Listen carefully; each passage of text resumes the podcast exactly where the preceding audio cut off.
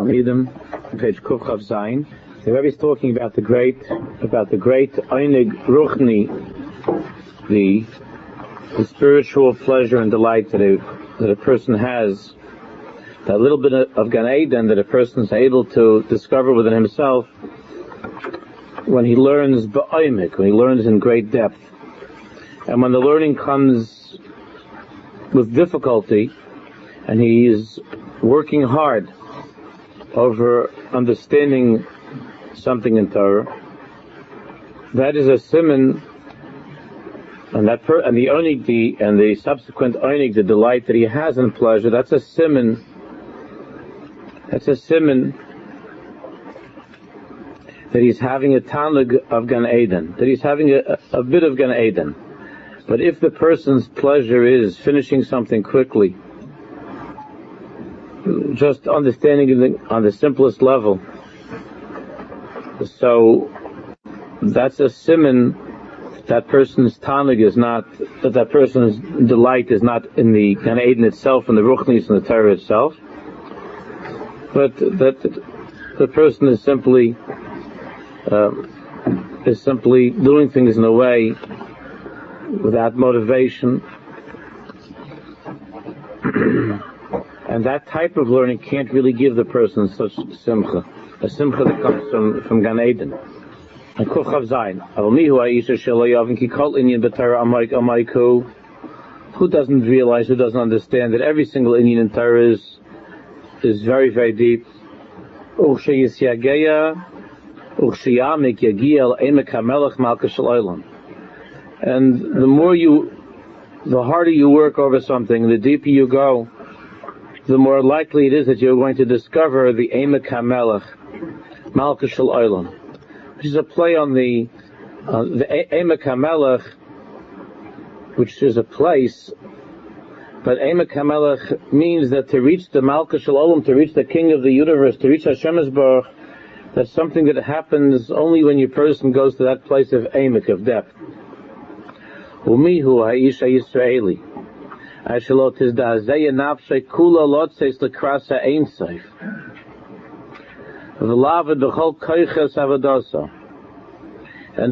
Jewish person who doesn't tremble with his entire body when he goes to greet the Infinite One, and to serve Hashem with all of his strength? That's what's happening when you're learning Torah, that your mind is being attached to Hashem's thoughts, to Hashem's mind. Certainly, he says, he's talking to the yeshiva bracha. Anybody who hasn't really learned in this way, it's hard to understand what the Rebbe is talking about. But he says that certainly there are times that after you learned a certain chiddush, a good chiddush, something, something very, very, uh, something very novel, very new, very special, a chiddush, and you were mispoiled from it, you were very excited, you were taken aback, then there's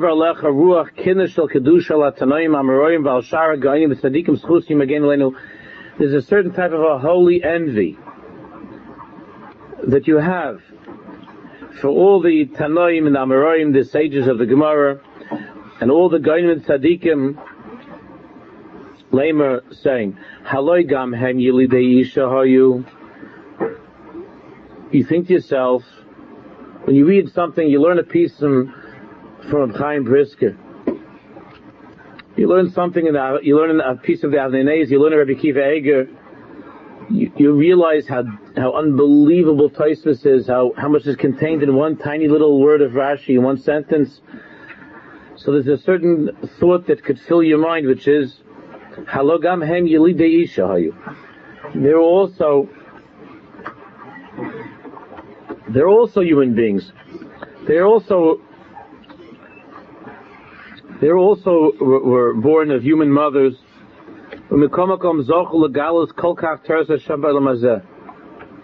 even though they're human, just like I'm human, they were able to reveal so much, so much of Teres Hashem in this world. And it's called Beis Yisrael Heiru, and they're able to to bring light and to illuminate the lives of the entire Jewish people. And like Chazal tell us that in the in the Yeshiva Shamala, in the Yeshiva above, the halach is quoted in the name of this tzaddik, in the name of that tzaddik. And the person thinks to himself, the Yeshiva Bacher, I'm a little ant, a bug. What place do I have? What worth do I have amongst these great lions of Hashem's chariot? If you have this little tinge of jealousy, it would be foolish. Why are you stopping with that? Why are you satisfied with that?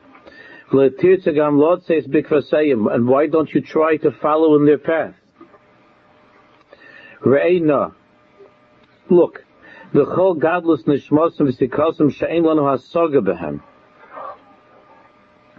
You look at these tzaddikim, we don't even understand the greatness of their souls, and nevertheless, kam hisyagu v'avdu, and how much work, how much great effort they put into everything that they did.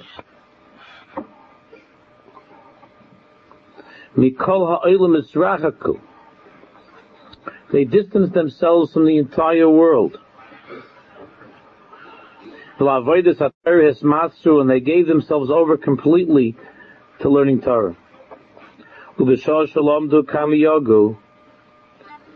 imagine when we read about the Vilna Gaon and the Yegiyas HaTorah, the, the unbelievable effort that the Vilna Gaon put into his learning? Could you imagine if any one of us had like one millionth of the Vilna Gaon's seichel? You'd be able to. You'd be able to lean back. To you, you, you wouldn't have to learn anything. Yes, you'd be seven years old, and you'd be the Gadol HaDor, and there would be nobody that, would, that could come close to you. You'd have it made. There's nobody at any, like at any chassan, that can sit down and talk to you and learning that you wouldn't be able to blow away, or you know, like uh, to say some sort of a chiddush, or to write a sefer. And when the Yegiyas HaTorah, the Vilna Gaon. I once mentioned, I remember that I was by Rav Moshe's apartment many years ago. People used to have the schus to take turns to help with the mincha when he was very hard for him to go to shul. And I was by his apartment, and to, and to watch the Yegiyas HaTorah between aliyahs. It was a Monday or Thursday, and between aliyahs, Rav Moshe sat there with little, with little mishnayos. Uh, he was going over mishnayos, which he knew by heart. He knew mishnayos by heart when he was a little boy. And to learn over mishnayos. The Yegiyas HaTorah, because any one of us would have said, I already know this. When you want to chazir Gemara, when it comes to just reviewing the Gemara that you learned, there's this feeling inside that says, nah, I know this, a piece of cake. I already know this. This isn't hard. I don't have to review it. But Rav Moshe had to review. And the Vilna Gaon went over. And the Yegiyas HaTorah, the Yegiyas HaTorah, it's now of a person sitting in front of the Gemara, and he's trying to understand the Gemara. After after thirty seconds, if he doesn't understand it, so he'll take out, you know, all of his kelim and kelim shaynim, whatever he has, you know, he'll take out a pile of different things, dictionaries and and the art scrolls and the Steinsaltzes and all the and then all the different. If you're more yeshivish, then you take out, you know, if you have more of a background, then you take out all of the like piles of achronim to to give some sort of a thing, to say some sort of a hezber, which which the The tzaddikim, that's not how they became great. They became great by by working hard, by working, working, working over every single piece of Torah. So when Rava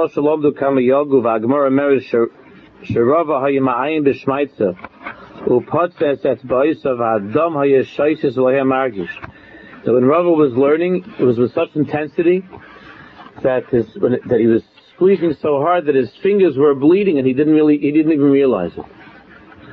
We heard from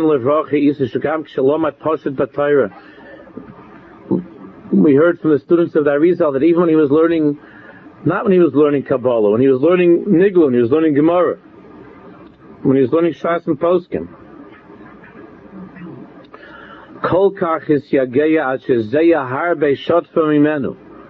that his learning was with such intensity that they said he was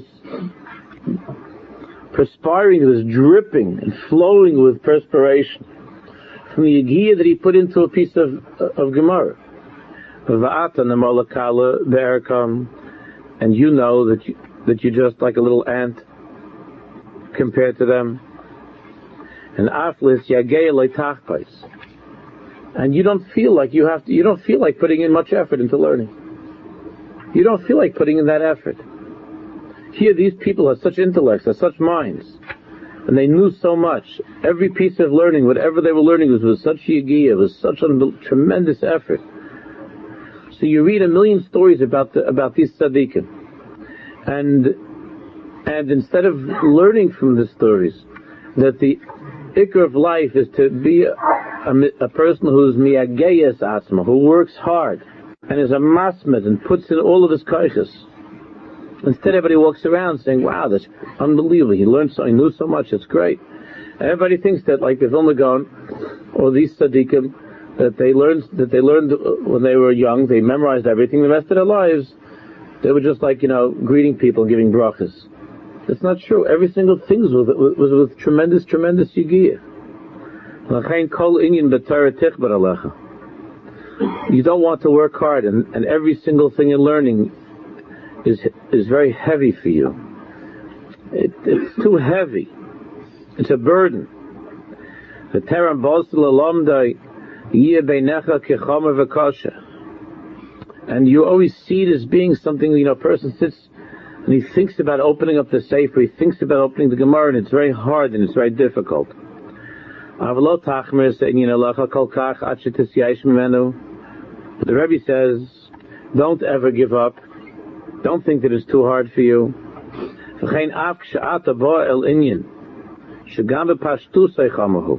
Sometimes you come to an inyan in learning, where even the simple pshat is so hard. We're now we're going to be beginning Sefer Vayikra, and when it comes to Sefer Vayikra, most of us, our entire lives, never really try to make it through the state of the Karbanis and to figure out what is brought and when. We're going to learn Vayikra. So how Imam said when it comes to when it comes to Sefer Vayikra. So people all of a sudden start to learn different svarim, because Sefer Vayikra is like, uh, forget it, forget it. I, I can't follow the uh, the recipe over here. All these different things and the ingredients and who and what and where. The person doesn't even try, even though there are so many wonderful things that used to be that all you had was a chumash. There's so many wonderful things with summaries and explanations and charts, and a person could sit down and do it. And if you were having a final. If you were having a final, or if it was for your, it was for your C P A, or for your law boards, or for your med boards, you would for sure know that material. Without a suffix, you would know the material. But when you open up the Torah Hashem, you look at, you look inside this and see, what is this stuff? What else? All these different things, what's going on over here? And you, and you miss the Aish. It's too hard for me. I'll wait till we get to, you know, Kedoshim or something. The Haflarecha Kamecha, that's like. But, uh, we'll skip all this stuff, you know, all the frankincense and the rest of the things that are going on over here. we'll, we'll skip all that. That's already that's already from before. There's already Kisisa and the Keteris and like the the lights go out. The lights pretty much go out, you know, after Bishalach, because when it comes to when to Yisrael, after Yisrael, because when it comes to Mishpatim, after Yisrael Bishalach, and it comes to those after the Parashas, and it comes to Mishpatim. So it already starts with, uh, oh boy, all of Nezikin and all these hard things. So there are some people try a little bit, you know, uh, a couple of interesting things. But after that, when it gets to, when it gets to the Mishkan, when it gets to the Mishkan and, and the beams and the boards and the, and all these different, and the sockets and how many sockets and what's going on. So I remember when we were kids, they made us memorize. We had to memorize the thing with the Mishkan. Ever since then, there's like, uh, you know, if there was anything that could be done to guarantee that no, to guarantee that nobody would ever want to look at those parashas, is what they did to us in school. I mean, that was a guarantee that we were finished with those parashas, right? To memorize everything. But we're adults, and we can sit down with the to sit down with the chumash, and to try to understand, and to be and to be misyagaya, not to give up hope. But you know, a person comes, especially it's a Friday night. He's not in that mode. He's in the relaxed mode. He's got himself his uh, his mezainus and his drink, whatever it is that he's that, you know that he relaxes with, and you know he opens with the chumash. And he, it's like you know he, it's like he's all set, and he's, you know, here it is, and it's quiet, and the kids are in bed, and, you know, it's nice, and it's Friday night, Gavaldik, and heard all these shiurim and drushes about Friday night, and okay, here we go. He takes out his fav- favorite chumash, beautiful, every- leather bound, everything beautiful, with his name on it, with his name on it, everything's beautiful. He's all set, he opens up, he goes, hey, look, look, who the hell he starts and he goes, so you look at a little bit the puzzle, you want to see if there's a story or something. And there's no story over here. You look a little bit, then you try to look ahead. Oh, boy. Look at all that stuff. See all these different things, all the numbers and all the calculations. So what am I, an accountant? Moshe Rabbeinu, I trust him one hundred percent. I trust Moshe Rabbeinu, even though since Chazal, they didn't trust Moshe Rabbeinu with the accounts, right? That's what Chazal say. So Moshe Rabbeinu is an Ish Naaman, B'chol Beis Naaman. If the Baruch don't trust him, I shouldn't trust him. Let's go on to something else, right? And you see the couch over there, and you have and you have the, the best-selling newspaper in the whole Anglo-Saxon world. And you look over there and you think, well, now you can get the newspaper from the five towns. And uh, we have there's more shtus and more havalim, and you could and you could uh, it's it's much more it's much more. Uh, It's much easier. What's what's over there, what's there by the couch, is much easier than what's on the table. It's hard, and a person doesn't want to be a miyagei atzma. And then he thinks, doesn't Hashem wants me to have an einig Shabbos? I only want to do what Hashem says.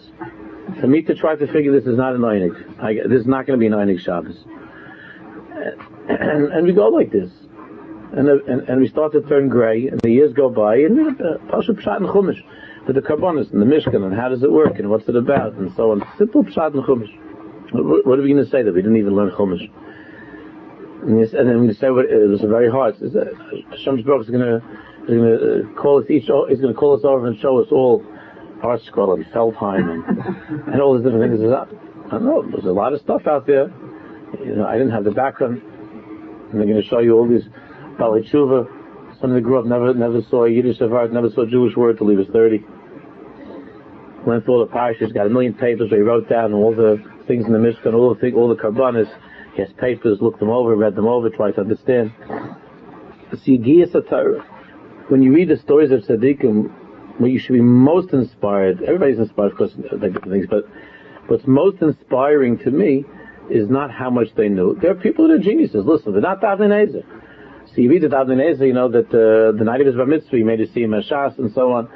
And he, okay, so if we're not we're not Avnei, we're gonna be we're gonna be upset that we don't have the seichel, we don't have the head of Rav Menachem Zemba, of an Avnei, of Rav Chaim. Okay, that's not that's not our Indian. The Rebbeinu Shalom, you know, the, the, the person has such a seichel, loki. But some, the, the, but when you read about the yigiyus of those tzaddikim, how they learn, how they how hard they worked at learning. That's that, that's the most inspiring thing. But it's natural that we we always get, we always like we, we're most inspired when we hear about like the Rebbe Shlomo, how much he knew and how much these people knew. That, that's that's something which is beyond our understanding. But that they sat and uh, that they sat, they put all their koiches and they were doing day and night. We have the same ability to do that. That that wasn't a supernatural ability that they had. Their minds were supernatural, but their motivation was human. They had human motivation. And they had to motivate themselves like us. And they did. People people did that. And we see that even on, on certain Yidden, you see that they're simple Jews and that they're not, that they don't have, that they don't have those kind of, uh... I remember when I was, when we were in high school, there was a guy that he was, he always asked the Rebbe, like, you know, he asked the Rebbe like a thousand questions. But it wasn't to get the Rebbe. Because you have in every in every you have a guy like that, that you know, like stump the Rebbe. That's like his tachlis in life. That's the stump about guy. But I'm talking about this guy that he sat all the time, like writing everything down, and he had papers, and and he like he couldn't go on without without carbon. Like he, he wouldn't go on, and and uh, and he just kept on, kept at it, kept at it. I tell you, he's a big Talmid Chacham nowadays. Big Talmid. Big Talmid Chacham. The guy used to make fun that he uh, he's schwach, he doesn't have a good head, and he's asking. He didn't. He, he just didn't let go, and he's a big Talmid Chacham because that's how he learns. He learns with with Yigiyus HaTorah, with Yigiyus HaTorah. So he says, "V'chein akshat aboila in el inyan shigam v'pashtus ha'chamerhu." So even when you come to an inyan, which even the simple pshat is hard, like today, like the parasha, like like the Kuday, Even the pshat is hard. Just a simple pshat is difficult. Don't give up hope inside of you, and don't say, this is beyond my understanding. I can't get this. I can't understand this. Because when you open the Sefer, you open the Parashah, you open the Gemara with that attitude,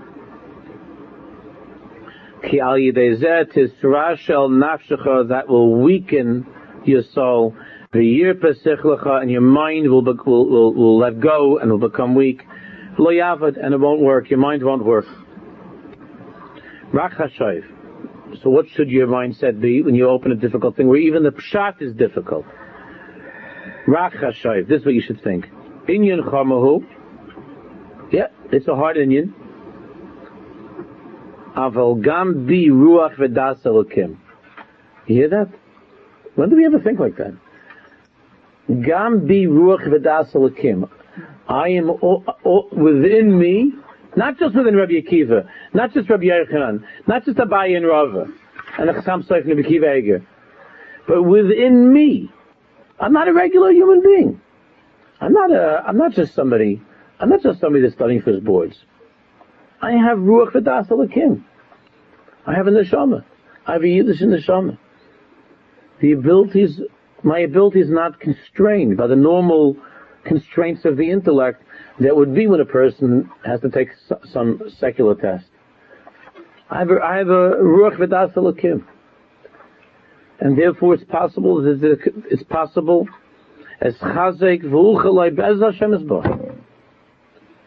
That by pouring my kaiches into this, and if necessary, like we see by the tzaddikim davening, by davening, v'uchalai be'ez Hashem esbach. When the Baditchev came to the Chassam Sofer, when he met the Chassam Sofer, Baditchev, you know, the Baditchev had a, a, a, a mamish a seichel, a sharp, sharp head. The Chassam Sofer, the Chassam Sofer was, was the Gadol Hadar, and and the, he didn't know who the Baditchev was. Like this, the Baditchev came there as a stranger, and the and the Chassam Sofer, the Chassam Sofer was in a certain Gemara, or was in a certain Taisvis. The Chassam Sofer was in a Taisvis. Now we would have been satisfied, instead, of course, with the pshat already at, at nine o'clock in the morning. That's fine, it's good enough for me. The Chassam Sofer was upset about it. It wasn't going.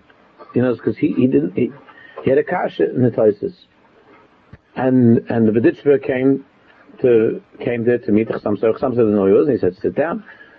And he says to you, and he, Chassam Sofer asked the Baditchev, are you a Ben Taira? Do you learn? So the Baditchev says, I, I try. A little bit, I don't know. So Chassam Sofer says, I'm learning a Taisis now, I have a kash in Taisis. So the Baditchev says, what's the kash? And Chassam Sofer tells him a kash must have been the most earth-shattering kash there ever was in Taisis. Chassam Sofer says, I'm a kash in Taisis. So the Baditchev gets up, Kedako. Chassam Sofer thought he was crazy. Gets up, starts to walk around the room, closing his eyes. You know, Chassam Sofer never saw anything like this. You know, comes back down after a little while, and he's standing in the corner, he's shaking, and he comes back after a minute, a couple of minutes, and he says, Chassam Sofer pshat, and he says over the pshat, Chassam Sofer never, never heard anything in his life like that. And he asked the Baditchev, he asked the Baditchev, how'd you, how'd you do that? And the Baditchev said, I davened that the, that the Tana should explain it to me. Uh, that the Baal Tosfos said it. The Baal Tosfos, I davened that the Baal Tosfos, and the Baal Tosfos was nigla. The Baal Tosfos explained to me what he was talking about, because there was no other way to get this Taisus without talking to the Baal Taisus himself. So I davened, and the Baal Taisus told me the pshat, what he was thinking. This is the pshat. So Chassam Sofer, it was mechaber him. They brought a suda. He brought him out of suda. Now this is my story. Chassam Sofer and Baditchev. Why? Well, the Baditchev, the Baditchev used first, of course. He tried with his seichel. The Chassam Sofer had the seichel of the generation, and the Baditchev tried with the seichel and didn't go. But the Baditchev was so pasha to him that he has what? Gam bi ruach v'das elokim. Ruach v'das elokim. That grasping Torah is not something which is just up to what you understand intellectually. But there's something else going on when you're learning Torah. There's something else. And if you want to badly enough, you'll have Asiyaita Dishmaya, an opening of the mind and of the heart that you don't get when it comes to learning, when it, when it comes to studying for the boards. You didn't get that. You didn't get that. And you don't and you don't have that. The guy from Albany came from his Megala to you at the end of today. No. Most people didn't even go that far. They just tried to see the guy next to him. But you certainly didn't have, you certainly didn't have somebody like, you know, on the test, from the, like, you know, the guy that wrote the test to come to whisper to you, see. It didn't, didn't work like that. As much as you daven, it didn't happen. Unless maybe you daven, you daven, you cried that my my parents spent so much money to give out, they're going to be so broken if I flunk. And such a, they're such nice people, and they work so hard, I don't want to disappoint my parents. You know, maybe I'll keep it over aim. Maybe, you know, you'd be zeicha that, uh, that you'll hear the answer somehow. You'll have a bas call. But uh, it doesn't really work that way. It doesn't work that way. When it comes to Torah Hashem, Gambi Ruach V'das Elokim. How many of us, you know, when you... Think about the Vilna Gaon and the Nezer, what they knew. How many of us ever davened to understand the Pshat? So when you're learning something, when you're trying to understand something, to daven, help me understand this, help me, help me understand this. And not because I want to impress my Chavrusa, and not because I'm having a test, or my Rebbe is asking me a question and I gotta come up with an answer. I'm just alone in my room. Nobody in the world is ever going to know whether I know this or I don't know this. Nobody's ever going to know. I just want to understand Hashem's Torah. And help me. Maybe maybe we should try that. And and you know something? You'll see. That, you'll see that at the Emes, we might not recognize the Baal Taisus like the Baditsheva did, but that's what it is. Rashi himself will tell you the Pshat. The Tana will tell you the Pshat. The tzaddik will, will tell you the pshat. Hashem Baruch will allow him to be megalot to you because you want it badly. Hashem Baruch will tell you're learning you're learning a piece of Kedusha's Levi and it's hard for you to understand. And you daven and you try first. You try and you daven and you should be able to understand. So the Baruch Shalom Torah, Rebbe Yitzchak, God help him out a little bit. And we'll never know that it was Rebbe Yitzchak Baditch, but it's just a little bit. He whispered to you that he says the comma goes here. That's all. Oh, and you learn it, and you and you, you do it again for the fifteenth time. You learn over the piece, and then you say, "Oh, maybe this is how it reads." Oh, and you have mamash and his galus that you understand the piece of time, because it's not something which is b'derech hatava, but you have to want. That's why the is the yigia to learn from all tzaddikim, the yigia to how much they wanted, how much they've wanted to learn. And it's not only when you're learning a Chumash or Gemara, but when you're learning the Mefarshim, in the Pshat HaTorah, B'Chsidus HaMussar.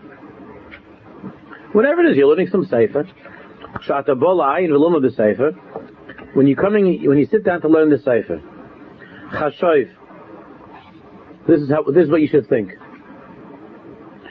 Shemalach Hashem Hoshit Es Roshim and Hashemayim. That a Malach of Hashem is sticking his head out from Shemayim. B'Shem Hashem Medaber Elecha, this is what I was just telling you. And B'Shem Hashem, and in Hashem's name, He's talking to you. The Malach starts to talk to you. This is Dvar Meilach. That doesn't mean that you just open up the safe and you sit there and you wait for something. It means that that's how you enter into the safe. With tefillah and with and with a rotten to learn. And if you put your kaiches into it, then the Malach, then the Malach Will, will take to help you or whatever. That will be, they'll be sent to, a shliach will be sent to help you. Because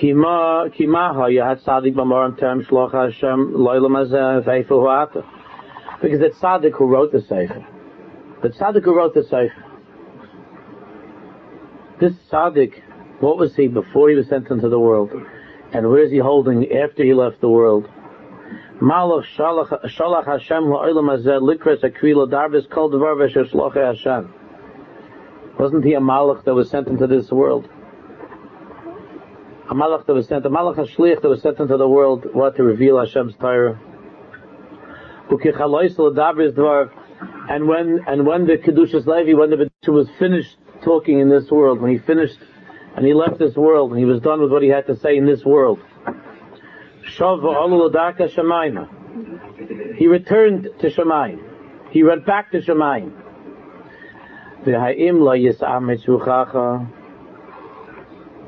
This to me, when I learned, when I first learned Chavos HaTalmidim, when I was a bacher, I remember that this this section to me was some, gave me the biggest. I mean, there are many, many more emotion-packed pieces in the in the Chavos HaTalmidim, but to me, as a yeshiva bacher, I found this to give me the most unbelievable chizuk, and it still does. He says,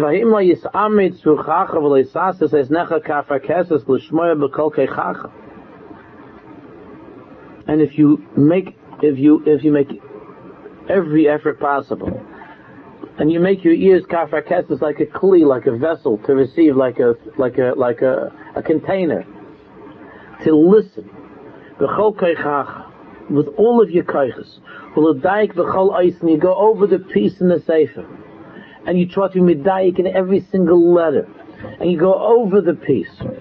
It's hamuduberes elachem and hashamayim. It's still being taught to you from shamayim. It's still being taught in shamayim, and it's being taught to you from shamayim.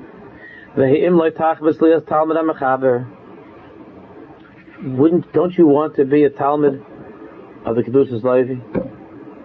And when you're learning Chumash, you're a Talmud of Moshe Rabbeinu. And when you're learning something in the Gemara from Tanoi Mamoraim, you become, for that moment, you're a Talmud, and you ha- you're a student, and that, and, and you can connect to that Malach Min HaShamayim, that Tzaddik, that Neshama that can lean over to you from the highest world and help you out to the Pshat. HaMalach Min HaShamayim Hazer, Hazer. Reina Gemara Brachis. He says, take a look at the Gemara Brachis. Emeris, the Gemara says, Kol HaKavei HaMokim L'Tfilosoi, Whoever, whoever has for himself a mokum kavur, a set fixed place in shul, in Beis Medrash, in shul, Elokei Avram BeEzrei, the God of Avram Avinu is going to help you. When this person dies, they say about him, Talmidim Shel Avram Avinu, welcome him, welcome him into Olam Haba. He's one of the Talmidim of Avram Avinu. This person who has what? Who has a fixed place in shul, in Beis Medrash. He has his place. This person, this person is welcomed as being a Talmud of Avram Avinu, a student of Avram Avinu. Ba'al Hillel HaZaken Amru. And regarding Hillel HaZaken, Chazal say Talmid Shel Ezra, that he was a student of Ezra HaSofer, which of course was not possible physically. He was hundreds of years after Ezra. How could they, how could they be Talmud? What does it mean to be a Talmud of Avram Avinu? What does it mean to be a Talmud of Ezra HaSofer? Whoever listens to the words of the Tzaddik who preceded you, and goes in the ways of that Tzaddik. So for whatever reason, we're not going to go to that Gemara now. What's the union of Avram Avinu with having a fixed place in shul? That's not, that's not for now. I mean, look in the Gemara, you'll see. But whoever goes in the way of, whoever goes in that way of Avram Avinu is called a Talmud from Avram Avinu. The Baal Tanya used to refer to the Baal Shem Tov as his Rebbe. He spoke about the Baal Shem Tov as his Rebbe. Even though he, he once said to somebody that, that, he, he once said that he had Giluyim, that he mamish met the Baal Shem Tov. But you know that chronologically, you know, you know, physically, it didn't happen. The Baal Tanya never met the Baal Shem Tov, and yet he spoke about the Baal Shem Tov as his Rebbe. The same way that Hill, that Hill's Rebbe was Ezra HaSofer, even though they never met, because whoever listens to the teachings of the Tzaddik, and whoever is, and whoever follows the whoever follows the path, the instructions of the Tzaddik, is a Talmud. And I mentioned, I, I think I mentioned to you last week, that I mentioned here, or I mentioned to somebody I was talking to privately, that somebody asked to, somebody came to the Lubavitcher Rebbe, and he said that he wants to have a hiskashrus with the Rebbe. How do I become attached, attached to the to the Rebbe, to, to, to you, to Rebbe? He said to the Lubavitcher Rebbe, and the Lubavitcher Rebbe said to him, by doing what I tell you. That's all. You know, he was looking for, like, can we spend some more time together? You know, want to hang out a little bit? What are you doing tonight? I'd like to, you know, can I come over for Shabbos? That's what the Lubavitcher Rebbe says about you do what I tell you. You do you do what I tell you. And Lahavdil Elif Alpha Avdol is not worthy of a spit, that I tell the same thing to students of mine. Well, how come? I, I, I, I met a student at a chasna. She says to me, you know, this classic line. She says, "Hey, Rebbe, we don't see you anymore." I said, "I live in Woodmere. You know my address. You know where the shul is." you know, he meant that I, how come I don't come over to, to, to the neighborhood, to the community, you know, you know, when I was younger, so I was, I was tumulting every, every night with the guys, and so uh, things have changed a little bit, maybe I should, but I, I don't feel that right now that that's my shlichus, and I said, and I said to him, the same thing, I said, listen, we learned together for many years, and I gave over a lot of, a lot of Torah to you, I put all my kaiches into it, so do that stuff. Now learn, do, live that way, the way that we spoke about, learn and go weiter, and teach your friends, and learn with your children, and whatever, and go weiter. That's, I mean, that's, that's what it is, that's what, that's, that's what it means, that's what the Messiah is, that's what it means from generation to generation, that's how we continue. That's what his kashrus is. And he says, isn't it nice to be a Talmud, to be a Talmud of Rebbe Akiva? Isn't it nice to be a Talmud of the, of the Chassam Sofer, to be a Talmud of the Chavetz Chaim? And when you work hard at their Torahs, that's what you are. You're a Talmud. You're a Talmud. And when you try to live, when you when you you, you learn something from Chavetz Chaim, and you work hard to understand it, and, you, and then you try to apply it in your life, you're a Talmud. And when you're careful to try to, to have a place in a shul, which means not like uh, some sort of uh, you know an Indian of, uh, of of camping out or setting up a flag. And sending people away, you know, I spoke about Shul Sudas a few weeks ago, the people are Mavazo, the people because of their seats. No, you try to have a place means, meaning, you know, I have people that they don't come to shul, like you, you, didn't, you don't see them in shul for six weeks and they're still angry if they heard someone sat in their seat. It's supposed to, it's supposed to be like retire their number or something. or, or like, you know, like like, in, like by Rabbi Nachman, you know, in Breslov, no one's allowed to sit in Yerushalayim, they brought over his chair. We're supposed to like put some bronze thing over here. And uh, and hang up the guy's jersey over his chair. We have rafters in the shul. And retire his retire his huh? Talus. Retire his talus. Yeah, we're gonna retire his talus and say, no, no, don't sit over there. Beryl ben Shmerel, who davened here four years ago, he sat there. Listen, you're not here. Tough luck. You lost your place. A person's kaveya mokum, a person a kriyas mokum means that what? It means that whatever the shul is, an afkim, it doesn't make a difference this shul or that shul. The issue is that. You have your place, this is where I daven, this is where I learn. It wasn't like this we have now, what you have in America. This is really a development over the last twenty-five years or so. When I was a, when I was a kid, there was no, there, I mean that's not so long ago, there wasn't a hasaga growing up that you daven, that, listen, you daven Friday night on the block. It's a special thing, because it's far. The Friday on the block, Shabbos morning, hashkama. Or let's say, or this minion. Shabbos afternoon, this thing. Ma'ariv maybe in the house, or maybe on the block again. Then you have a different place, Pesach, Shavuos, Rosh Hashanah, Yom Kippur. There wasn't such a concept. In, in my father's world, once you put your tallis down, that's it. That's it. Till one hundred twenty. That's, that's it. That's your place. You do your thing. But it's part of our... It's part of the the whole temperament of the world that we're living in. That, again, you don't think I, I, is there something wrong that people should have in their block a Friday night minion? Of course there's something wrong. Do I forgive them? Of course, because I love Jews. But are they supposed to daven in someone's basement on a Friday night? No. A shul has a kedushas based on Knesset. You come to shul Friday night. A person davens in front of an Aron Kodesh. You daven in Aron Kodesh. You daven. You have a you have a mokum in shul. That's for you daven. There's a kedushas based on Knesset. I. It's true. It's brought down that if a person has a kviyas mokum in his house, and it says that if you sometimes you have where you learn in the house, you should try to learn in the same place. You should have a stender there, a table.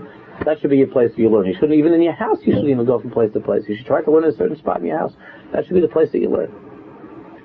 But that doesn't mean it has the kedusha. And it's true that the tzaddikim there's a kedusha to that place. It has like it is a there is some kedusha to that place where you're sitting in the house too. But it's a shul kedusha based on Knesset. If somebody lives, I understand someone lives a mile away from shul. Again, whatever shul that is, he lives a mile away. It's hard for him, or if it's if it's miserable weather. I'm sure many of you grew up the same way I did. There was no hechatim, there was no havamina. But my father not to go to shul Friday night. Or to go to shul, a marv, mincha marv, a Shabbos, where you'll see that the numbers are so different in shuls, or that people will go diving on their block. No, they go diving on the block? I don't, I don't even know my father knows that such a thing exists. To daven on the block. What does that mean? That's not a, that's not shul. Where are you going to go daven in someone's house? Because it's easier. But that's how it is. With tefillah, it's not how you give. Without you give, even the davening is. If I could, if I could chop a tefillah where I don't have to work so hard on this davening, with the time and with the l- less effort, the easier something is. The easier something is, so the better it is. The, the better it is. And if there's a shul, Yom Kippur davening is over. A friend of mine told me he, has a, he found a place in Flatbush where they're finishing Yom Kippur morning. They're finishing Yom Kippur eleven thirty in the morning. eleven thirty. Wow. How, you know, how, how does that work? I mean, if you say all the piyut, you just say, he says, yay, he says, they, he doesn't even say effort. But there's just, you can't get a seat in that place, he told me. They're banging down the doors. They're patting yourself up on Yom Kippur, which is the Yom HaKadosh. Again, not that I believe people shouldn't have a, a time to relax, because they can't, you can't daven, you can't hold cup if you don't have a little bit of a break, of course. But the whole, the, the whole idea that there shouldn't be a yagiyah in davening. It doesn't, davening is supposed to be, you don't work hard at it. I worked hard enough the whole week at my, at my job. I want to be able to come to shul and relax a little bit. And relaxing means relaxed conversation with people, relaxed conversation with God. It means, it means Friday night, I'm so tired from the whole week. You expect me to walk an extra three blocks to go to shul? No, I'll organize a thing here on the block. We'll switch around from one house to another. How is that for Jews to daven? What is this, the Lodz ghetto or something? Didn't they always tell us it's a free country? We have shuls, Baruch Hashem. But you have to go in basements to daven. It's like, you know, go in the basements. You go to shul to daven. But this is part of the mahalach. It's it's part of the mahalach that everything has to be convenient, and everything has to everything has to be easy, and has to be has to be without yagiyah. And if the shul is not in my corner. And, and and someone told me, there's a, also a friend of mine from Brooklyn, he was telling me that he he moved into this block and the nearest shul is two blocks away. You can tell that to somebody that, that lives like in Topeka and he goes to some minions. So this guy's nearest shul is two blocks away. So it wasn't a good block, he said. And now, Baruch Hashem, that's when he moved there. Now, Baruch Hashem, he says he has a couple of shuls on the block. So he's able to roll here and to go there. But he had, if he had to walk two blocks to shul already, it wasn't, it wasn't, it wasn't a good block there, you know, it wasn't a good block. We'll have to make a minion on the block. Yeah, especially if it's raining on a Friday night and somebody should get wet. Somebody should get wet. And this you see more by the Americans. You know that this is the truth. You see by the old-timers, when I say Americans, I, I, I mean the new generation. But you see it's the old-timers, not even mean the old-timers, the old-timers doesn't only mean the, the ones from Europe. No, the old-timers from the Lower East Side. They say the old chaver from Williamsburg, from East New York, the old timers could be eighty years old. You remember here at Dave Grab? Took him an hour to walk, a couple of blocks to shul. He, to, it took him hours. Come on, to, to walk to shul a couple of blocks was. But that's my that's my union. This is my this is my job. This is what I have to do. This is my responsibility. You know, not whether I'm feeling spiritual or not, whether the, whether I'm feeling like motivated or not, I, whether I like the rabbi, I like the gabbai, I like the baltfila. So like everybody, you, you, you know, they also complain, but you come. You come and this is your place. And you're kurveya. And for whatever reason, when you do that, Avram Avinu is your Rebbe. Avram Avinu is your Rebbe. But if a person, if a person ha- has five different places, he davens in five different places. This is good for Kabbalah Shabbos. Here is good for Shachos. This is good for Mincha. This is good for Neila. This place is good for Shachos or Shana Rabbah. You know, like you have places like. Uh, I remember my sister lived in Muncie. They used to live in Muncie. So on her block, there was a. Um, See this. I forgot there was a chassid there from a certain rebbe that has a, a little following in a little following in Muncie. Not, not one of the bigger, a little following. But he, he he walked he walked every Friday night, every Shabbos, because that that that rebbe where he was was all the way on the other side of town. in Muncie, like all the way. And we'd already be like, you know, it'd already be like the end of Zmiris, Amos Shiamalis, and you see this Yid coming coming back from the Rebbe to go to eat. The Simcha. This was, whatever it was that he couldn't afford, he couldn't get a place. This was a, maybe maybe his family got him something over there, but whatever it is. But he went to Simcha, this is my place. This is where I go, this is who I am, this is what I do, this is my achrayus. It wasn't, a, he, he could have chapped the Marv anywhere. Friday night, okay, Shabbos morning you want to say, I understand, Shabbos morning. Friday night was you have to go. But this was, this was his place. And it's a certain mindset, it's a yegia, it's very hard to give this over. It's very hard to give this over because like, like everything, which nowadays is not, this is not top priority. Top priority is what's comfortable for me. What's comfortable. It's going to be, you're going to see, it's not going to be long from now, like when you, when you come to shul, and there'll be somebody standing there with like slippers, and outside shul, and you know, uh, you know, different things, and uh, like, you know, uh, like remember you used to have in the stadium, and usher would come over with that glove and wipe your seat for you. You can have like, it's got to be a certain, and if it's not that way in shul, or if the rabbi says something I don't like, uh, the old-timers would complain for seventy years about stuff they didn't like the rabbi said. They complained seventy years. But he, he's my rabbi, this is my place. Yeah, what he said is like this, and this is wrong, he gets this kasha, this, that kasha, he doesn't know what he's talking about, a million things.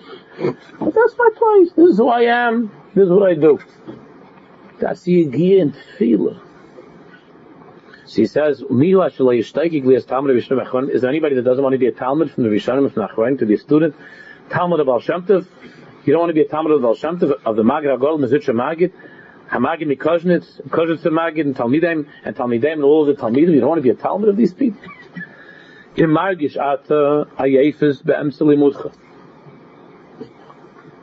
If you're feeling tired in the middle of your learning,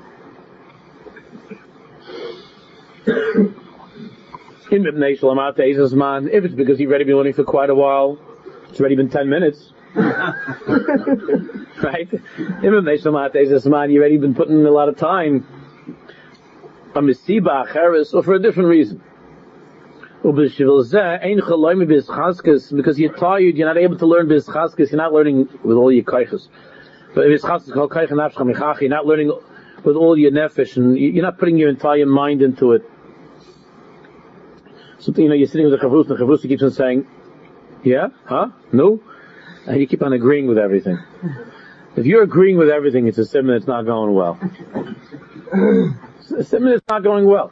If you agree with everything, what do you mean? You have the same seichel that he has. How come you're agreeing with everything? But you don't have the kaiches anymore. So you, you know, you, you, uh, what's it called in the car? You know, when you press that button, you know, cruise control. Yeah, cruise control. You press the cruise con- control button, right? That's a gewaldige thing, no? That's an American thing. Isn't that a great thing? Cruise control. It's an amazing thing. When you just sit there and you feel the pedal going by itself, it gives me the creeps. I don't use it. I feel like I'm not. I feel like I'm not in control. It's called cruise control. It's like somebody else. I don't like it. It gets me nervous. I try it. Like when I'm always going back and forth the country, I try it. But like after ten seconds, I get I get scared. And I always I keep on touching the pedal. And you touch it, it already is bottled. So I keep on touching it because you feel like what's going on over here, right? Something something's happening. You're not in con- so I hold the foot over. I found it was like more effort for me to be on cruise control because I'm I have my foot like ready. And I found it's easy just to leave it ready on the, you know, to leave it down instead. I'm always ready. But it's such an American thing. Cruise control, it's an American thing. You know, the whole thing is like, if it were possible to have learning and davening and, and everything in life at work, can you imagine?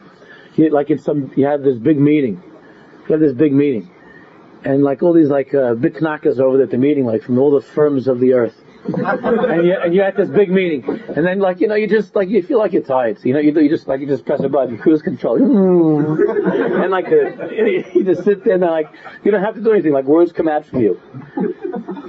Like you start saying stuff, like all the best stuff. Like because you, you said he could like just like with Kusterberg, you make like a sixty-five, whatever it is, you you know. You, so he could say it like genius, genius, and, he, and then stuff comes out. Like you say, and everybody goes ooh, oh, ooh, and everybody starts like signing papers and stuff, and you're just sitting there ooh, ooh, and you're saying that's all cruise control. It would be gewaldic, no? Be, uh, be I'm sure there are people working on that. So he says a person feels tired. So what's the Eitzah? He says, Tov Yosef. The Rebbe says, look, the Eitzah is, Tov Yosef shetafsik milimudcha. The Rebbe says, don't, listen, if it's not going, if it's not going, then the, then for you to push it, you're not learning anything. You stop sitting there. So the Rebbe says, better, shetafsik milimudcha. Stop for a little bit. Misanuach reva shah or Yosef ma'ad. Look at the Rebbe's asagas of, re- of rest.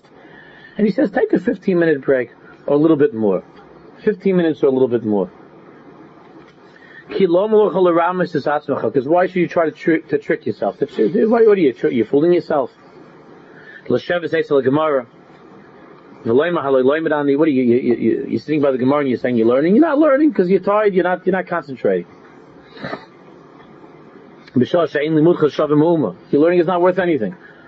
And after you, after you get, after you finish a few lines, you look, you're looking at things. I don't know what that was. You don't even remember what you just said. You know, if it doesn't make sense to you, you're just saying the words. It doesn't make sense to you. Mutar, he says, it's better. Shetis batal, however, better to sit, to relax a little bit for the fifteen minutes, a chatzi shah, a half hour. V'yasrucha kil yasach alayma, and then you should agonize. It doesn't mean to kill you, be tough on you, but it means to think, Halei betalti min ha'Torah. Halei betalti min ha'Torah, which means, okay, I took a break. Betalti min ha'Torah. I stopped learning for whatever, fifteen minutes, a half hour, betalti min ha'Torah, as chazek me'ata. Let's go. Now I'm going to be chazek myself. In other words, I treated myself, I gave myself fifteen minutes, a half hour. As chazek me'ata. Ve'afshor be'emes yis chazek ha'chacham ha'menuchas chazu. And you'll see that it's taka possible. That you really are, that from this little break, half hour, fifty minutes, half hour, you have his chaskes. With this chadish me'ata lava, the lahamik b'torah, you can start again and go into the learning deeply.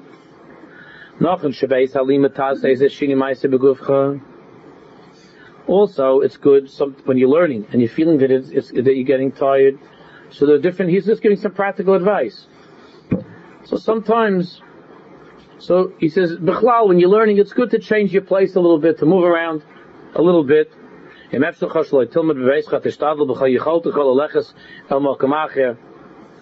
It's better sometimes it's better not to sit in, in the house. Also, Bichlal, when a person's sitting in the house, you know sometimes, of course, that's also good, and the children should see that.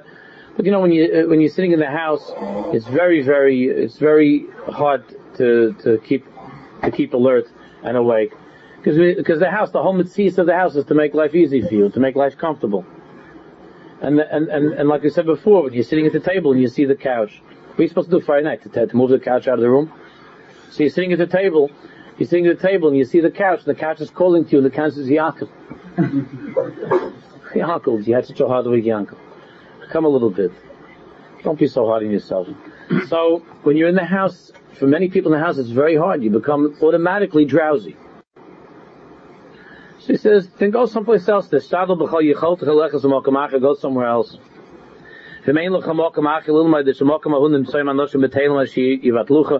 have no place else to go, or if the place where you or the place where you could go, but there are people that are wasting time, they'll come and start schmoozing with you, and you can't really learn. Then at least in your house, you try to have a certain room. Or at least a spot. Like I said before, to have a spot, to have a place. That what that place is always associated with hard work. That place is always associated with learning. That that place. This this past week, uh, there was a tzaddik that uh, that the that, that was nifta that passed away. A couple of tzaddikim, but the tzaddik, Mechel Berenbaum was the mashgiach for fifty years by by um, by Masifta Tefes Yishan Rav Moshe's yeshiva. You might not have heard of him. He's a big balmusa, a big tzaddik. He lived by a baruch there. And Mechel Berenbaum, a big, big person. He wrote beautiful, a beautiful swarm from him in Chumash. Beautiful swarm called Ha'aris on Chumash. Abal Musa. So, he was all the years in the Lower East Side. And he came, after he came from Europe. And, and Rav Moshe had very big, Rav Moshe stood up every time Rav Mechel came to the room. He, he was a very chashuv yid, Mister Mechel. He died, he was ninety-eight years old. So he died this past week. So, um, I, I, so I was reading, I was reading in the, uh, in the Hamadiyah last night. I was reading that that uh, that they bought a few years ago that the Talmidim got together and they bought Rav Machal a recliner.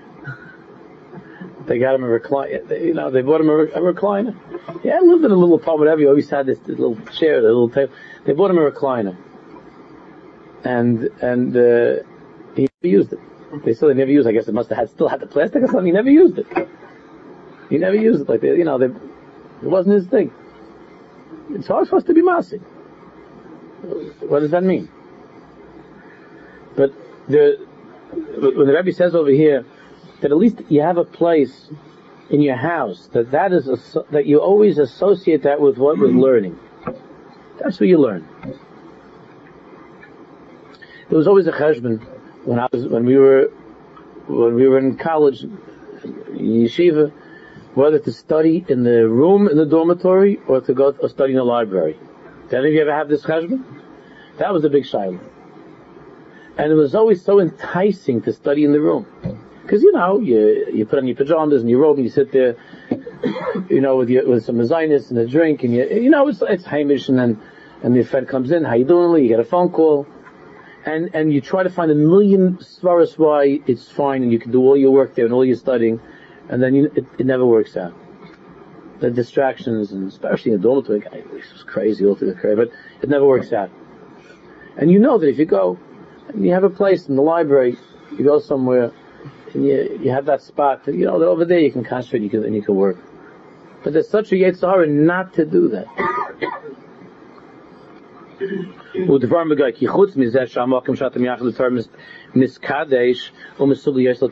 said before, besides the fact that that place in your house that you always associate with learning, that that's where you try to learn, or you have a little shlenda, whatever it is, that that what that is that itself gets some kedusha. It does it does uh, over time receive holiness.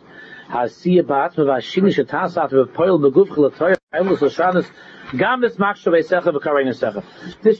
this this special thing about where you learn and where you go for learning, it has an effect upon your upon your way of thinking and upon your koiches.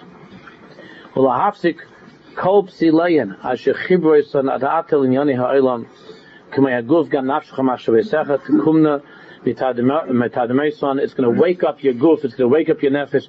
It's going to cut. It's going to cut all the things that are that are attaching you to things of this world. Like I said before, like your couch and your refrigerator and all the other things. And this is a place of kedusha. This is a place of learning.